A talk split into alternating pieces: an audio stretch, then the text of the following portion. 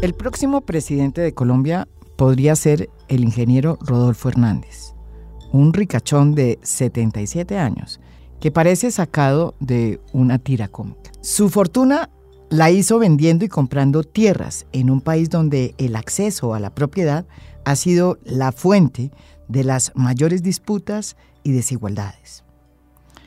Es admirador de Hitler. Yo soy seguidor de un gran pensador alemán ¿Cuál que es? se llama Adolfo Hitler. Seguidor- ¿Cómo así, alcalde? Escuche, escuche, en las recomendaciones que da, no pretenda que las cosas cambien si siempre hacemos lo mismo. Cree también que las mujeres no se deben eh, meter en la política, porque su sitio es la casa. Y, por ahí me contaron, por ahí yo intuí que la mujer ha sido importante en su vida personal y en su vida política. Muchas de, de su gabinete, cuando en la alcaldía de Bucaramanga eran mujeres. ¿Usted cree en la labor de la mujer en la dirección, dirigiendo cosas, gobernando de alguna manera? No, es bueno que ella eh, haga los comentarios y apoye desde la casa. La mujer metida en el gobierno, la gente no le gusta. ¿Por qué? Porque ven que es invasiva y que ella no fue la que eligieron, eligieron al marido. No se sabe los nombres de los departamentos del país que espera gobernar. Para el bichado, ¿eso qué? es la- El departamento del Bichada. ¿Y cuál es la Orinoquía. capital? ¿Pero cuál es la capital? Puerto Carreño. Ah, bueno. Y dice, sin sonrojarse, que si llega al poder, lo primero que va a hacer es declarar la conmoción interior y gobernar por decreto. Se parece al loco Bucaram, ese presidente muy sui generis eh, eh, que llegó al poder en el Ecuador en 1996. Compañeros Elmira, compañeros del CFP, concentración de fuerzas populares, compañeros de izquierda democrática, de la democracia cristiana, compañeros liberales, compañeros de Pachacute, compañeros de la CONAIE, de Liberación Nacional, del Frente Radical Alfarista, de todos los partidos, porque todos estamos unidos en contra de la oligarquía ecuatoriana. Compañeros y compañeras. Pero también se parece a Bukele, el actual presidente de El Salvador, que es tan tiktokero como él. Tiene profundas similitudes con eh, Donald Trump. We are going to Washington, D.C., and we are going to drain the swamp. y también abreva en el populismo de Jair Bolsonaro, el actual presidente de Brasil. Y aunque parece una caricatura, Rodolfo Hernández es real. Tiene todo para ganar porque está amparado por lo que yo he llamado la petrofobia, ese miedo irracional que muchos colombianos tienen por todo lo que huela a la izquierda. Poco importa que no tenga un programa de gobierno, ni una hoja de ruta, ni que sea un demagogo que pueda llevar al país a un salto al vacío. Tampoco incide que sea un populista que desprecia las instituciones y que se dé el lujo de desacatar los fallos de la justicia. Hace una semana desacató la orden de un juez que lo obligaba a retirar los señalamientos que le hizo en un video al alcalde de Florida Blanca, un municipio muy importante de Santander. Hernández tachó a ese alcalde de corrupto, sin ninguna prueba. Perdió el proceso y fue conminado a rectificar. No lo hizo. Le libraron orden de captura por desacato y le tocó pagar la multa. Esa es su manera de enfrentar la justicia. Tampoco les importa a los petrofóbicos que Rodolfo Hernández no eh, sepa cómo gobernar este país y que su receta sea la de gobernarlo como si Colombia fuera su empresa y él su gerente y su dueño. ¿Quién ha hecho lo que hice en Bucaramanga o quién ha hecho antes lo que yo hice en Bucaramanga? Nadie. Usted sabe el trabajo que fue sacar todos esos ladrones de Bucaramanga. Pero una cosa es Bucaramanga, como dicen eh, Lo ahí, mismo. y otra cosa es, es un el país. laboratorio. Sí. Yo soy ingeniero. Para hacer un edificio, usted necesita laboratorio. Primero necesita comprar el lote y luego sacar las muestras de suelo, pequeñas, chiquitas, prácticamente miniaturas, y llevarlas al laboratorio para determinar la capacidad de carga que resiste el lote, de carga viva, de carga muerta, y una cosa que llama la aceleración por sismo. Así es Colombia. Bucaramanga un laboratorio, ya aprendí, y bastante, y sé cómo actúan los funcionarios. Con tal de que Hernández, el ingeniero, pueda frenar a Gustavo Petro, el candidato de la izquierda que sacó la mayor votación en la primera vuelta, y salve a Colombia de caer en sus garras, Rodolfo Hernández puede patear la democracia. Hasta eso se le perdona. Así de profunda y acendrada es la petrofobia que se vive en Colombia, a tan solo tres semanas de la segunda vuelta electoral.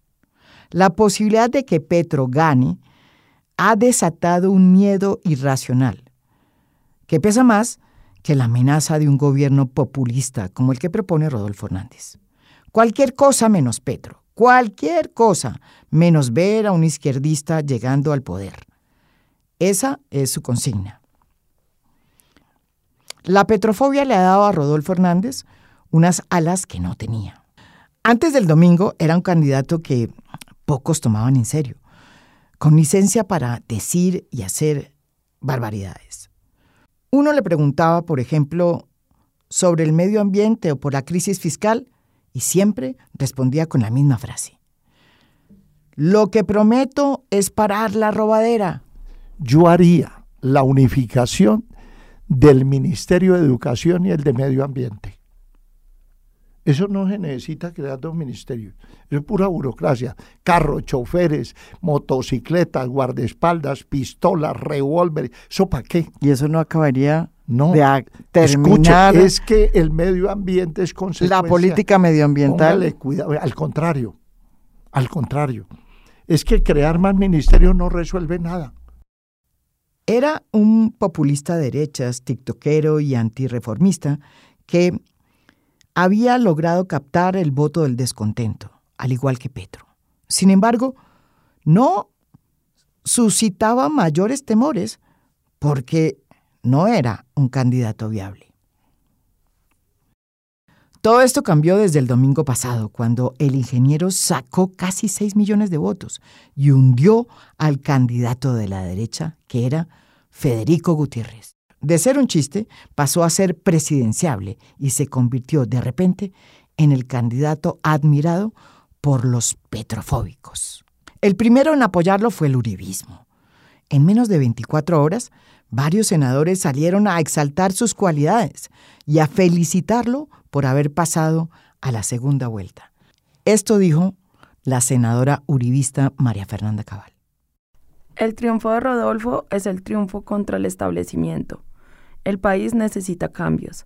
No el suicidio que ofrece Petro, pero sí autoridad, orden y la prosperidad que ofrece un empresario como el ingeniero Rodolfo Hernández. 29 de mayo 2022. Hoy los uribistas le hacen venias a Rodolfo Hernández y lo miran como el Mesías que los puede resucitar. Lo mismo ha sucedido con el equipo Colombia, la coalición de gobierno del presidente Iván Duque. A pesar de que su candidato, Federico Gutiérrez, fue derrotado por Rodolfo Hernández y de que éste le quitó su tiquete para pasar a segunda vuelta, Gutiérrez mismo anunció su voto por el ingeniero horas después de su derrota. Yo no he hablado con Rodolfo, ni Rodrigo y yo hemos hablado con Rodolfo, ni necesito hacerlo. Y quiero expresar públicamente que nosotros no queremos perder el país y que no vamos a poner en riesgo el futuro de Colombia, de nuestras familias y de nuestros hijos. Y por eso, y por eso, Rodrigo y yo votaremos por Rodolfo y por Marelén el próximo 19 de junio. Oigan, ni se le nota su derrota.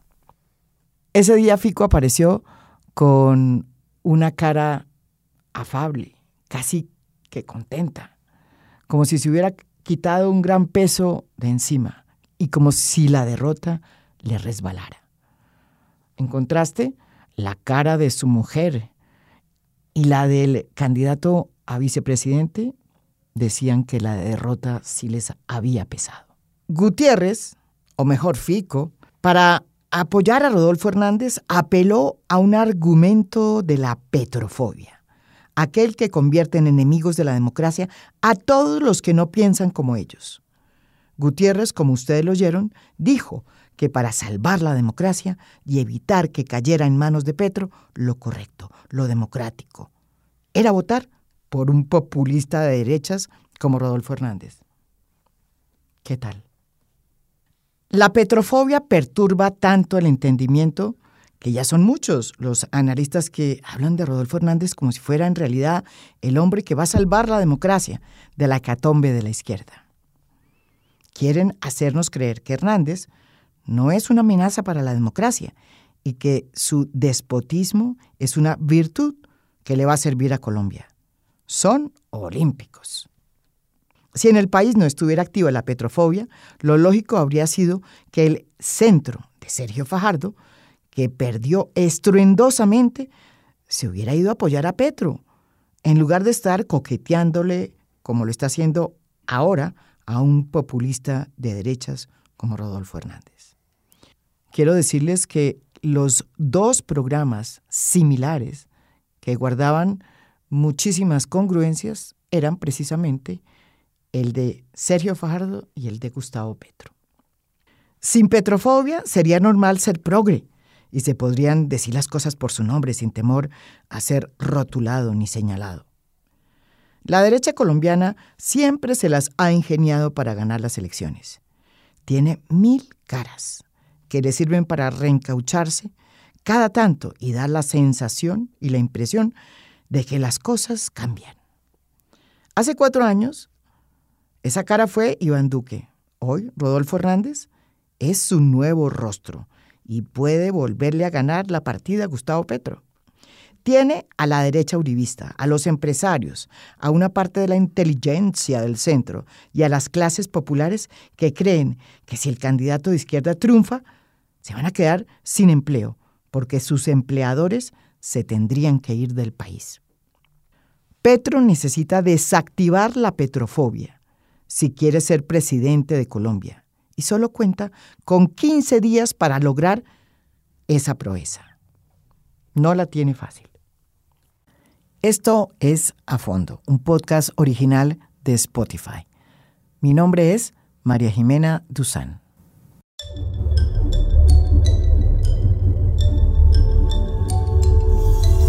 A Fondo es un podcast original de Spotify.